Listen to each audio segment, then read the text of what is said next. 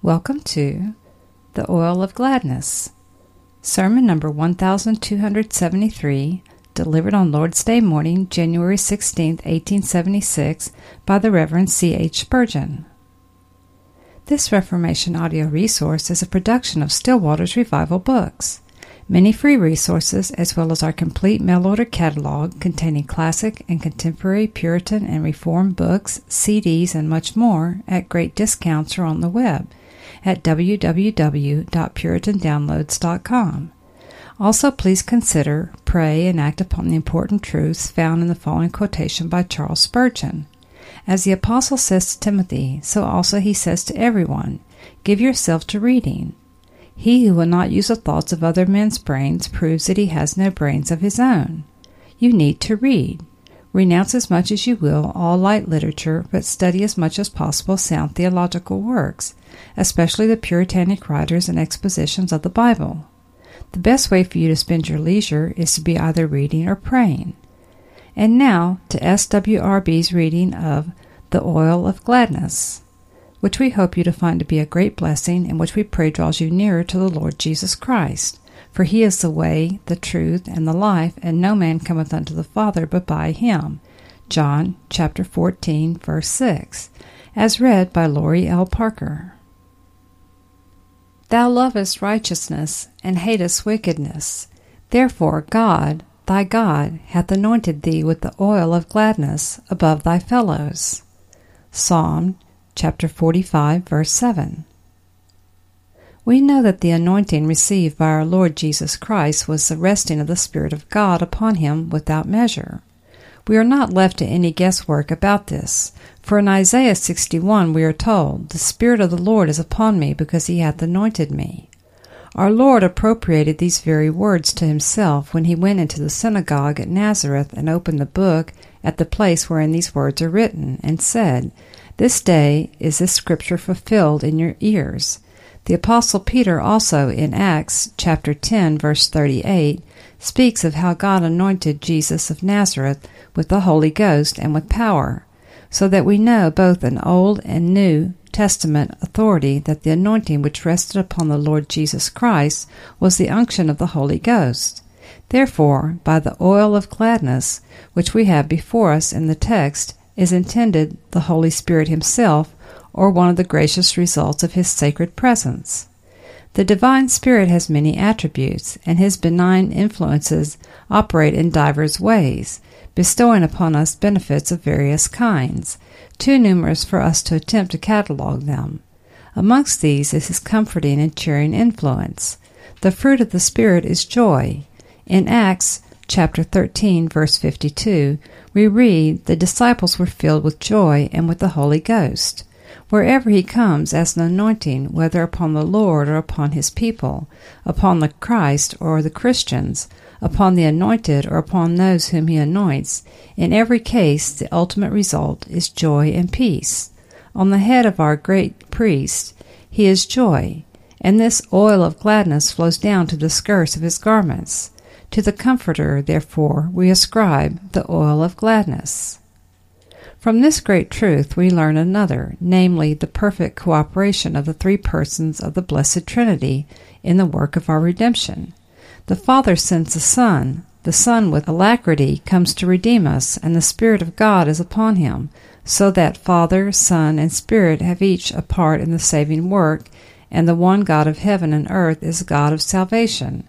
A very interesting subject is the work of the Spirit upon the person of our Lord Jesus Christ we see the Holy Ghost mysteriously operating in the formation and birth of the Holy Child Jesus. For by the overshadowing of the Holy Ghost was he born of a woman. This work of the Holy Spirit was manifested to all believing eyes when the Lord Jesus came out of the waters of the Jordan after his baptism, and the Holy Spirit descended like a dove and rested upon him, before he was said to wax strong in spirit, but afterwards he is described as full of the Holy Ghost. Then was he led of the Spirit and inspired by his divine energy, and this was shown throughout the whole of his life. For the Spirit was with him in innumerable miracles, and in the demonstration and power which followed his words, so that he spoke as one having authority, and not as the scribes. In him was abundantly fulfilled the prophecy which saith, And the Spirit of the Lord shall rest upon him, the Spirit of wisdom and understanding, the Spirit of counsel and might, the Spirit of knowledge and of the fear of the Lord, and shall make him of quick understanding in the fear of the Lord. And he shall not judge after the sight of his eyes, neither reprove after the hearing of his ears. But with righteousness shall he judge the poor, and reprove with equity for the meek of the earth. The Holy Spirit had also a peculiar interest in his resurrection, for he was declared to be the Son of God, with power according to the Spirit of holiness, by the resurrection from the dead. He was put to death in the flesh, but quickened by the Spirit. That same Spirit wrought even more fully when the Lord ascended up on high and led captivity captive. Then, succeeding his ascension, the gifts of the cloven tongues of fire and the rushing mighty wind were witnessed by his disciples, for the Spirit of God was given abundantly to the church in connection with the ascension of the Redeemer. Oh, how sweetly doth the Spirit cooperate with Christ at this very day! For it is He that takes of the things of Christ and reveals them unto us. He is the abiding witness in the church to the truth of the Spirit, and the worker of all our gifts and graces. Jesus gives repentance, but the Spirit works it. Faith fixes upon Christ, but the Spirit of God first creates faith and opens the eye which looks to Jesus. The whole of this dispensation through it is the peculiar office of the Spirit of God to be revealing Christ to his people, and Christ in his people, and Christ in the midst of an ungodly and gainsaying generation, for a testimony against them. Blessed be the name of the Holy Spirit that he is the divine anointing, and so proves his hearty assent to the great plan of redemption. We now come, however, more closely to the text. The Spirit of God is here considered in one of his influences or operations as the oil of gladness. We shall speak of this in the following way. First, the Saviour's anointing with gladness. Secondly, the reason for the bestowal of this oil of joy upon him. And thirdly, the manner of the operation of this sacred anointing upon ourselves. Number one, let us carefully consider the Saviour's anointing with gladness. We are perhaps surprised to read of our Lord in connection with gladness. Truly, he was a man of sorrows and acquainted with grief. Yet this sorrowful aspect was that which he presented to the superficial outside observer, and those who look within the veils of his flesh know well that a mystic glory shone within his soul. Did not David say of him as the king of Israel, His glory is great in thy salvation, honor and majesty hast thou laid upon him? For thou hast made him most blessed for ever. Thou hast made him exceeding glad with thy countenance. I fully believe that there was never on the face of the earth a man who knew so profound and true a gladness as our blessed Lord. Did he not desire that his joy might be in his people, that their joy might be full? Does not benevolence beget joy? And who so kind as he? Is it not a great joy to suffer self sacrifice for beloved ones? And who so disinterested as he? Is there not sure to be happiness in the heart where the noblest motives are paramount and the sweetest graces bear sway? And was not this preeminently the case with our Lord? Let us see. The gladness of our Lord Jesus may be viewed, first, as the gladness which he had in his work. The Son of God delighted in the work which his Father had given him to do. This delight he declared as God in the old eternity. Lo, I come, in the volume of the book it is written of me. I delight to do thy will, O God. This delight he has shown as man, even before his great public anointing. For when he was yet a child, he said, Wist ye not that I must be about my Father's business? Evidently, even while yet a youth, he anticipated with delight the great business which he had to do for his Father and commencing in a measure to do it amongst the doctors in the temple at Jerusalem. And the day came in which he had reached the appointed age, and he at once went forth to John to be baptized by him in Jordan, being eager to fulfill all righteousness. Then the Spirit of God came down upon him, and he was openly and visibly anointed. And you see from the moment when he began to stand before the public eye, and with alacrity he pursued his life work. We find him fasting, but he has been speaking to a woman by the well's brink, and the joy which he has felt while blessing her has made him quite forget the necessity for food. And he tells his disciples, I have meat to eat that ye know not of. He felt great gladness in that woman's joy, as she believed in him, and in the expectation of yet more numerous converts from those who are flocking from Samaria, of whom he said, Lift up now your eyes, for behold, the fields are white already unto the harvest. That joy in his work made him abhor all idea of turning from its awful consummation, and led him to say to Peter's suggestion, Get thee behind me, Satan. We see it also in such expressions as this I have a baptism to be baptized with, and how am I straitened till it be accomplished? We read that when the time came that he should be received up, he steadfastly set his face to go to Jerusalem. His frequent allusions to his own decease by a shameful death all showed that he viewed with intense satisfaction the great object after which he was reaching. Once indeed his joy flowed over so that others could see, when he said, I thank thee, O Father, Lord of heaven and earth, because thou hast hid these things from the wise and prudent, and hast revealed them unto babes. At that hour Jesus rejoiced in spirit. Let it never be forgotten that we must not expect to see in the life of Christ great ebullitions of manifest exultation, because he was sent on purpose to bear our sicknesses, and to be stricken of God and afflicted.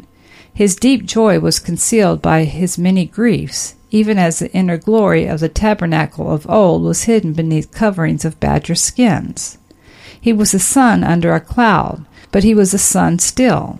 If you have a small burden to carry, you may have an excess of strength which you can display in leaping or running. But if you have an enormous load to sustain, your steady bearing of it may be an equally sure proof of your strength. So also, if your trials are light, your joyous spirits may vent themselves in smiles and songs. But if you are severely afflicted, it will need all your joyfulness to keep you from sinking. Our blessed Lord had a load upon him infinitely transcending any weight of sorrow ever borne by the most burdened of his people, and it needed the wonderful joy which I feel sure we are justified in ascribing to him to balance the marvelous grief which he had to endure. The uplifting influence of this joy sufficed to bring him into a condition of calm, quiet, serene majesty of spirit, Nothing strikes you more in the Saviour than the quiet peacefulness with which he pursues the even tenor of his way. Now, if he had not possessed great stores of secret joy, his spirit would have been famished for want of sustenance. You would have found him constantly sighing and weeping. His words and tones would have become a terror to those around him, and his whole appearance would have appeared melancholy and depressing to the last degree, whereas his manner was cheerful and attractive. Let the little children who thronged around him bear witness to that. He was a man of sorrows, but he was not a preacher of sorrows. Neither do his life or his discourses leave an unhappy impression upon the mind. The fact probably is that he was both the greatest rejoicer and the greatest mourner that ever lived, and between these two there was an equilibrium of mind kept up, so that wherever you meet him, with the exception of his agony in the garden, he is peaceful and serene. You neither see him dancing like David before the ark, nor yet like David bewailing the loss of one he loved with a Would God I had died for thee. He does not, like Elijah, run before the king's chariot, nor lie down under the juniper to die. He neither strives nor cries, nor causes his voice to be heard in the streets. His peace is like a river, and his heart abides in the Sabbath of God. We see then that in his work our great high priest was anointed with the oil of gladness above his fellows. But we also know that those who are his fellows do in their degree partake of this oil of gladness, and are enabled to feel joy in the work which is appointed them of the Lord. While our King is anointed with the oil of gladness, it is also written of the virgin souls who wait upon his church. With gladness and rejoicing shall they be brought, they shall enter into the king's palace. If any professing Christian man here is engaged in a work which he does not feel glad to do, I question if he is in his right place. Occasional fits of depression there may be, but these are not because we do not love the work, but because we cannot do it so well as we would desire. We are tired in the work, but not tired of it. The Lord loves to employ willing workmen. His army is not made up of pressed men, but of those whom grace has made volunteers. Serve the Lord with gladness. Our Lord does not set us task work and treat us like prisoners in jail, or slaves under the lash. I sometimes hear our life work called a task. Well, the expression may be tolerated, but I confess I do not like it to be applied to Christian men. It is no task to me at any rate to preach my Master's gospel, or to serve him in any way. I thank God every day that to me, who am less than the least of all saints, is this grace given that I should preach among the Gentiles the unsearchable riches of Christ. You teachers in the school, I hope your labor of love is not a bondage to you. An unwilling teacher will soon make unwilling scholars.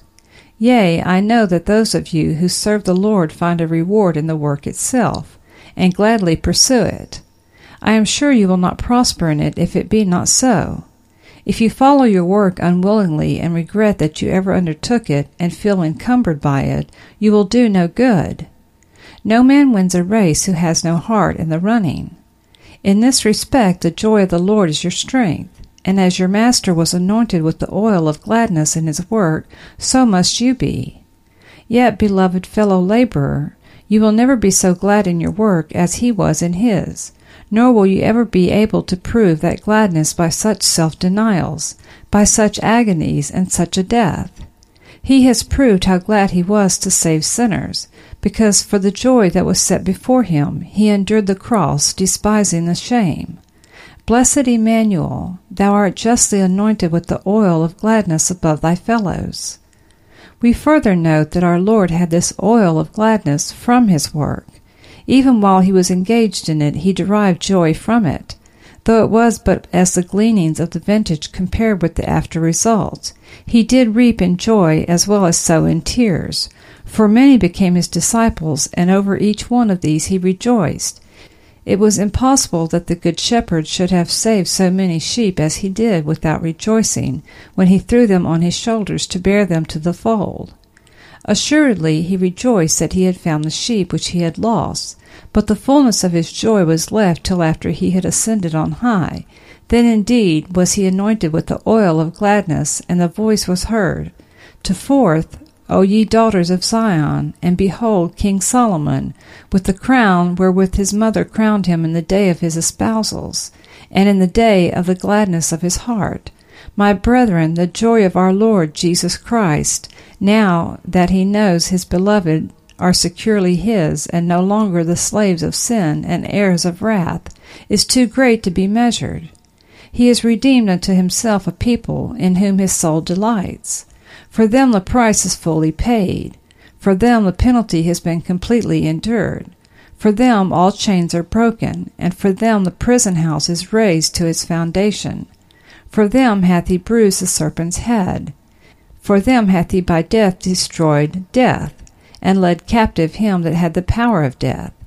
All his work and warfare done, he into his heaven is gone, and before his Father's throne now is pleading for his own. He now continues to receive into his joy the multitudes whom the Spirit brings to him, for whom of old he shed his precious blood. You cannot conceive the gladness of Christ. If you ever brought one soul to Christ, you have had a drop of it. But his gladness lies not only in receiving them, but in actually being the author of salvation to every one of them. The Savior looks upon the redeemed with an unspeakable delight, thinks of what they used to be, thinks of what they would have been but for his interposition, thinks of what they now are. Think of what he means to them in that great day when they shall rise from the dead. And as his heart is full of love to them, he joys in their joy and exults in their exultation. Their heaven swells their mediator's heaven, and their myriad embodiments of bliss. Each one reflects his own felicity, and so, speaking after the manner of men, increases it, for he lives ten thousand lives by living in them, enjoys unnumbered joys in their joys. I speak with humblest fear, lest in any word I should speak amiss, for he is God as well as man. But this is certain, that there is a joy of our Lord unto which he will give his faithful ones to enter a joy which he has won by passing through the shame and grief, by which he has redeemed mankind. The oil of gladness is abundantly poured on that head which was once crowned with thorns. Now, brethren, you also can be partakers of this joy, when he makes you in your little measure to be instrumentally saviours of others, then you also partake of his gladness. But as I have said before, you cannot follow its fullness, for he is in this respect anointed with the oil of gladness above his fellows. Who is he that cometh from Edom, with dyed garments from Bozrah? This that is glorious in his apparel, travelling in the greatness of his strength. I that speak in righteousness, mighty to save. I have trodden the winepress alone, and of the people there was none with me.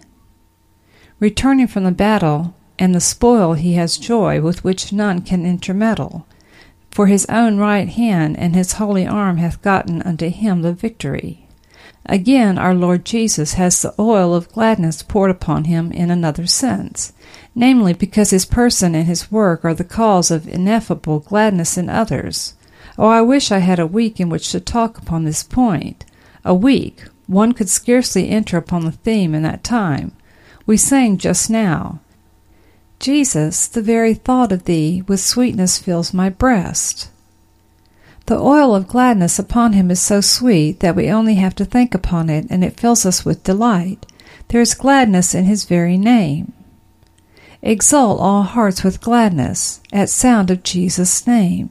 What other hath such sweetness or such delight can claim? What gladness he created when here below his birth sets the skies ringing with heavenly music, and made the hearts of expectant saints leap for joy. In after days, a touch of the hem of his garment made a woman's heart glad when she felt the issue of her blood staunched, and a word from his lips made the tongue of the dumb to sing. For him to lay his hand upon the sick was to raise them from their beds of sickness, and deliver them from pain and disease. His touch was gladness then, and a spiritual touch is the same now. Today, to preach of Him is gladness, to sing of Him is gladness, to trust Him is gladness, to work for Him is gladness, to have communion with Him is gladness, to come to His table and there to feast with Him is gladness, to see His image in the eyes of His saints is gladness, to see that image only as yet begun to form in the heart of a young convert is gladness. Everything about Him is gladness. All his garments smell of myrrh and aloes and cassia. Nothing comes within a mile of him but what it makes you glad to think that he has been so near it. The very print of his foot has comfort in it, and the wounds in his hands are windows of hope. I have known some who have had to carry a cross for his dear sake, and they have kissed and hugged that cross, and gloried in their tribulations because they were born for him. Fellowship with him has turned the bitterest potion into generous wine. Beloved, if these distant glimpses are so precious, what must it be to see him face to face?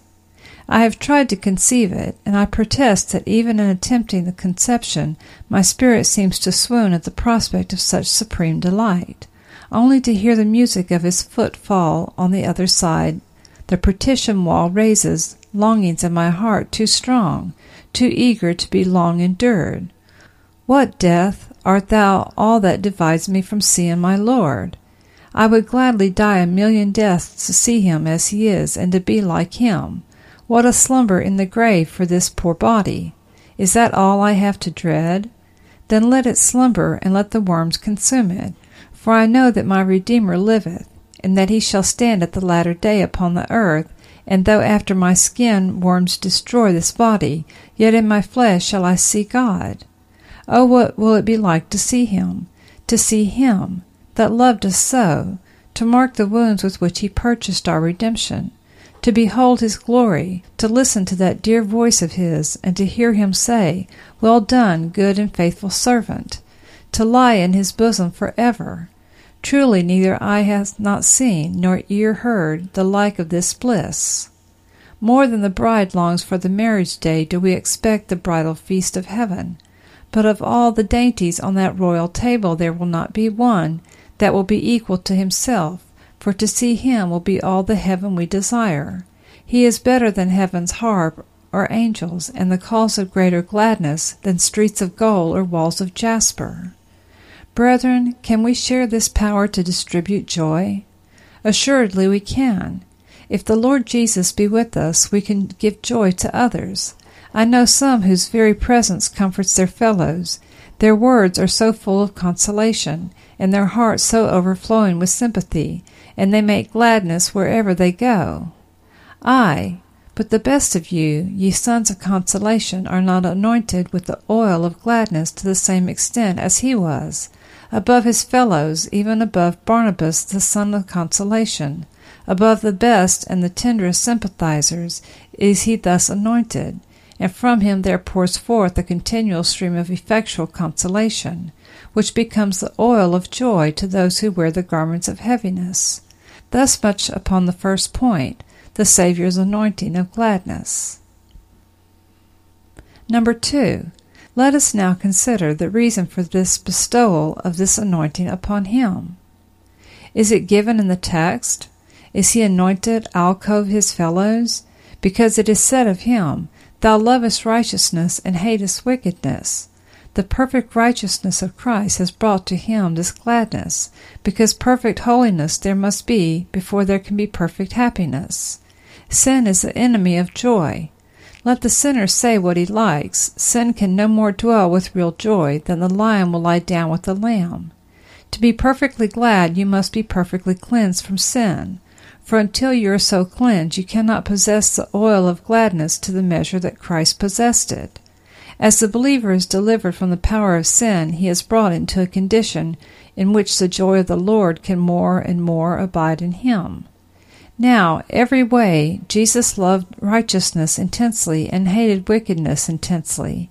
He died that he might establish righteousness, and that he might destroy wickedness from off the face of the earth. Therefore it is that he has greater gladness because he had greater holiness. Moreover, you know that in any holy enterprise, if the business succeeds, the joy of the worker is proportionate to the trial it has cost him. In the great battle of righteousness, our Lord has led the van. In the great fight against wickedness, our Savior has borne the brunt of the battle. Therefore, because he to the death loved righteousness, and to the agony and bloody sweat strove against sin, the accomplished conquest brings him the greatest joy. He has done the most for the good cause, and therefore he is anointed with the oil of gladness above his fellows. Now note there is another reason why he is anointed, and there is another view of the anointing. He is anointed above his fellows, which shows that those who are in fellowship with him are anointed too. You observed in our reading that the high priest had the oil poured on his head, but the sons of Aaron, who were minor priests, were sprinkled with the same oil mixture with the blood of the sacrifice. On Christ this anointing is poured above his fellows, and then upon his fellows in communion with himself there comes a sprinkling of the oil. We have our measure, he has it without measure. Now, beloved, Christ is anointed above his fellows, that his fellows may be anointed with him. Even as he ascended above all things, that he might fill all things, so is he anointed above his fellows, that he may anoint his fellows, and through the power of the anointing we are told that his people come into the same condition of righteousness as himself. Turn to Isaiah 61, which passage we have already had before us, and you find as follows To appoint unto them that mourn in Zion, to give unto them beauty for ashes, the oil of joy for mourning, the garment of praise for the spirit of heaviness. That, mark this, that they might be called trees of righteousness. Now observe that we first read, Thou lovest righteousness and hated wickedness. Therefore God hath anointed thee with the oil of gladness. And then we meet with the parallel with reference to ourselves, the oil of joy for mourning, that they may be called trees of righteousness. He is anointed because he is righteous. We are anointed that we may be righteous. And thus in Christ we come into the condition in which it is safe for us to be glad, and possible for joy to dwell in us. To the unrighteous the oil of gladness cannot come, but to the righteous there ariseth light even in darkness. There is no peace, saith my God, unto the wicked. The holy oil was forbidden to be placed upon a stranger to God's holy house, and upon man's flesh it could not be poured, because man's flesh is a corrupt, polluted thing. This oil of gladness comes only on those who are born into God's Israel by regeneration, and are delivered from walking after the flesh. These the Lord makes to be as trees of righteousness, the planting of the Lord, that he may be glorified. See then the two reasons why Christ has received the anointing.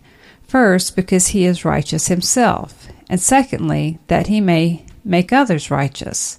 Therefore is the Spirit of the Lord God upon him, that he may give the oil of joy to his own chosen, and make them righteous, even as he is righteous, glad as he is glad. Number three, we will now meditate upon the manner of the operation of this oil of gladness upon us. Jesus is anointed with the oil of gladness above his fellows.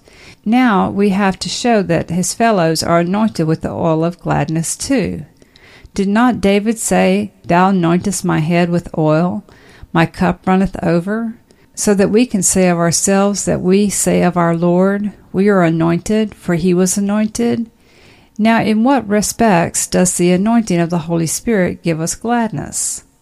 I shall notice eight things and touch but very briefly on each. First, we too, through Jesus Christ, are anointed to an office, for he hath made us whisper to one another in the joy of delight. He hath made us kings and priests unto God, and we shall reign for ever and ever.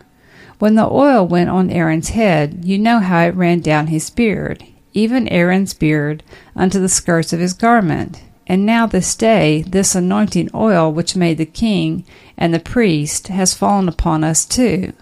Blessed be his name. Shall we not be glad? It is very inconsistent with our position if we are not. Are you a king and do you not rejoice? Why should the children of our king go mourning all their days? Sweet Comforter, descend and bring some unction of thy grace. May the gladness now come to you. You are priest to God. Shall the anointed priest serve the Lord with gloomy countenances? No. Rejoice in the Lord always, all ye priests of his that are anointed to this blessed work. Bless the Lord, O house of Israel. Bless the Lord, O house of Aaron. We too are consecrated to the Lord, for the oil poured upon the priests was the oil of consecration. From that time forward he was a dedicated man. He could not serve any one but God. He, above all the rest of the congregation, was a man of God for ever as long as ever he lived. So, beloved, we have been consecrated. The Spirit of God has sanctified us and set us apart unto the Lord. As it is written, Ye are not your own, ye are bought with a price. Our Lord said in his matchless prayer, They are not of the world, even as I am not of the world. Sanctify them, said he, by thy truth. Thy word is truth. Yes, blessed be God. We are consecrated men and women. We belong to the Lord, and are vessels for the Master's use, hallowed from all other uses to be the Lord's. For I will be to them a God, and they shall be to me a people. Does not this make you glad? Are you really set apart to be the Lord's own sons and daughters? and hallowed to be used by him in his service both here and hereafter, and do you not rejoice? O my soul, dost thou not feel the trickling of the consecrating oil adown thy brow even now, and does it not make thy face to shine and make thy heart happy? Because thou art now the Lord's. Thirdly, by this oil we are also qualified for our office. You see, the Spirit descended upon Christ that he might have the spirit of wisdom and power, and so be strengthened and qualified to discharge his sacred work. Now the Spirit of God is upon every believer in this sense. Remember how in his first epistle, second chapter and twentieth verse, John says, You have an unction from the Holy One, and you know all things, or you are able to discern all things. And further on in that same chapter, he says, This anointing teacheth you all things. Well, if we were to serve the Lord, a main gift is knowledge. For how can we instruct the ignorant or guide the perplexed except we know ourselves? And is this anointing which teaches us and makes us fit for the service to which the Master has called us? Oh, does the Holy Spirit then lead us into all truth and give us knowledge, and shall we not rejoice? Ignorance means sorrow, but the light of the knowledge of God in the face of Jesus Christ means joy. Oh, brethren, will you not bless God today for what the Spirit of God has taught you? If you do not, what must you be made of? For he has taught you such wonderful lessons, so full of joy, even if he has never taught you more than this. This whereas you were once blind, now you see. He has taught you enough to make your heart rejoice as long as you live. Is he not the oil of gladness? Fourthly, the Spirit of God heals us of our diseases. The Eastern mode of medicine was generally the application of oil, and I should not wonder if in the course of years it should be discovered that the modern medicine, with all its drugs, is not worth so much as the old fashioned method.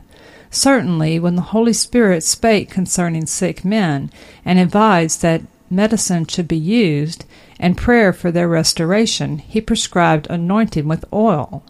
I suppose that anointing with oil was mentioned because it was the current medicine of the times, but it could not have been injurious or altogether absurd or the Holy Spirit would not in any measure have sanctioned it. I will now raise the question, however, but a frequent medicine of the olden time was undoubtedly anointing with oil, and it is well known that olive oil does possess very remarkable healing qualities. I have read in books by one or two instances of the bites of serpents having the venom effectually removed by the use of olive oil. It is more commonly used in countries where it grows than here, and it is in many ways a very useful medicine. Certainly the Holy Spirit is that to us. What wounds and bruises have been healed with this oil? Before the Spirit came, they were putrefying. They had not been bound up nor mollified with ointment, but now this ointment, mixed after the art of the apothecary with the costliest spices, has effectually healed us, and what remains of the old sores and wounds it continues still to heal. And so wonderful is its power, it will ultimately take out every scar, and we shall be without spot or wrinkle, or any such thing through its healing power. Shall we not therefore be glad and rejoice in the Lord? For if restoration to health makes us happy, surely the renewal of our spiritual youth should make our hearts bound for joy. Thus also we are suppled and softened. Oil applied to the body supples and softens. And believe me, brethren, nothing is more akin to joy than softness and tenderness of heart. If ever you meet with a hard hearted, proud man, he is not a happy man, and if he should seem to be happy in his pride, it is a dangerous and deadly weapon, and the sooner it is taken away the better. Where God dwells is heaven, and where does he dwell? With the humble and the contrite heart. That is a beautiful expression of David's. I have drank joy out of it. Make me to hear joy and gladness, that the bones which thou hast broken may rejoice. Oh, there is never a bone in manhood's system that knows how to rejoice till God has broken it. And when it is broken, then comes the mighty physician and applies the oil, and restores the bone to infinitely more than its former strength and then the bones which had been broken becomes each one so many new arguments for gratitude, and all our healed wounds become mouths of praise unto the Most High. We are thus softened and gladdened. By the oil of the Holy Spirit we are also strengthened. Oil well rubbed into the system was anciently assumed to be a great strengthener, and I suppose it was. Certainly the Holy Spirit is the strength of Christians and where he is, the strength there is sure to be joy. The joy of the Lord is your strength. Oil, too, is a beautifier. The Easterns did not think themselves fit for their banquets till they had washed their face and anointed themselves with perfumed oil. They were very fond of locks dripping with oil and faces bright therewith. Certainly there is a beauty which the Spirit gives to men, which they can never obtain in any other way. Oh, the excellence of the character that is formed by the hand of the Spirit of God! It is a beautiful thing, which even God Himself delights to look upon. It is a thing of beauty, and in the most emphatic sense a joy forever. He that is made comely with the comeliness which the Holy Spirit gives must be a happy man. Other beauty may bring sorrow, but the beauty of holiness makes us akin to angels. Once more, it becomes a perfume. When oil was poured on a man, his presence scented the air around him, and when the Spirit of God is given to us, it is perceived by other spiritual minds. Cannot you detect in a brother's prayer that he has been with Jesus? Do you not know by the lives of some of Christ's dear saints that he is very familiar with them? Do you not perceive that they have had a special anointing? The ungodly world cannot tell it, but saints discern it. The nostril of the wicked is only pleased by the leeks and the garlic and the onions of Egypt, but the believing nostril has been sanctified, and it perceives the delicate myrrh and cinnamon and sweet calamus and cassia which make up the anointing oil. The rare combination of sacred qualities which make up a holy character will be seen in the believer in whom the Holy Spirit displays his power, and as a consequence he will be glad at heart. Furthermore, I have many things to say unto you, but ye cannot hear them now, for the time is spent. Therefore I will only say, I pray, brethren, that the anointing may be ours in all the various senses I have mentioned. I should like all of you to go away happy. You children of God, be as glad as ever you can be. I would to God that a sacred gladness rang through this house like a marriage peal. Yet for all that, do not forget that Jesus has joy above you all. You may be very glad, but he is gladder still. You may sing his praises, but he leads the sacred orchestra of heaven. In the midst of the congregation will I praise thee, saith he. Rejoice in his joy. I have often thought it did not matter any more what became of me so long as he is victorious. A soldier in battle sorely wounded lies bleeding in a ditch, but he hears the sound of the trumpets, and they tell him the commander is coming along, the king of whom his loyal heart is willing to bleed, and he inquires, Have they won the day? Oh, yes, they say, he has won the day, and the enemy are flying before him.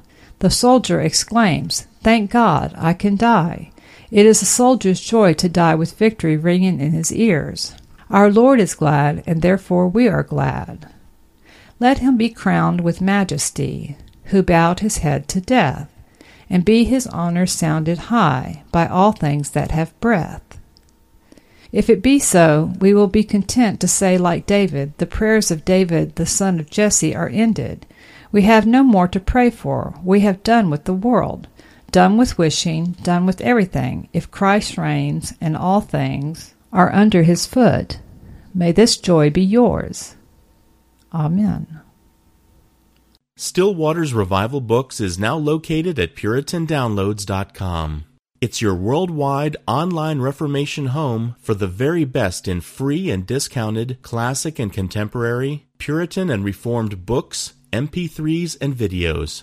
For much more information on the Puritans and Reformers, including the best free and discounted classic and contemporary books, MP3s, digital downloads, and videos, please visit Still Waters Revival Books at PuritanDownloads.com.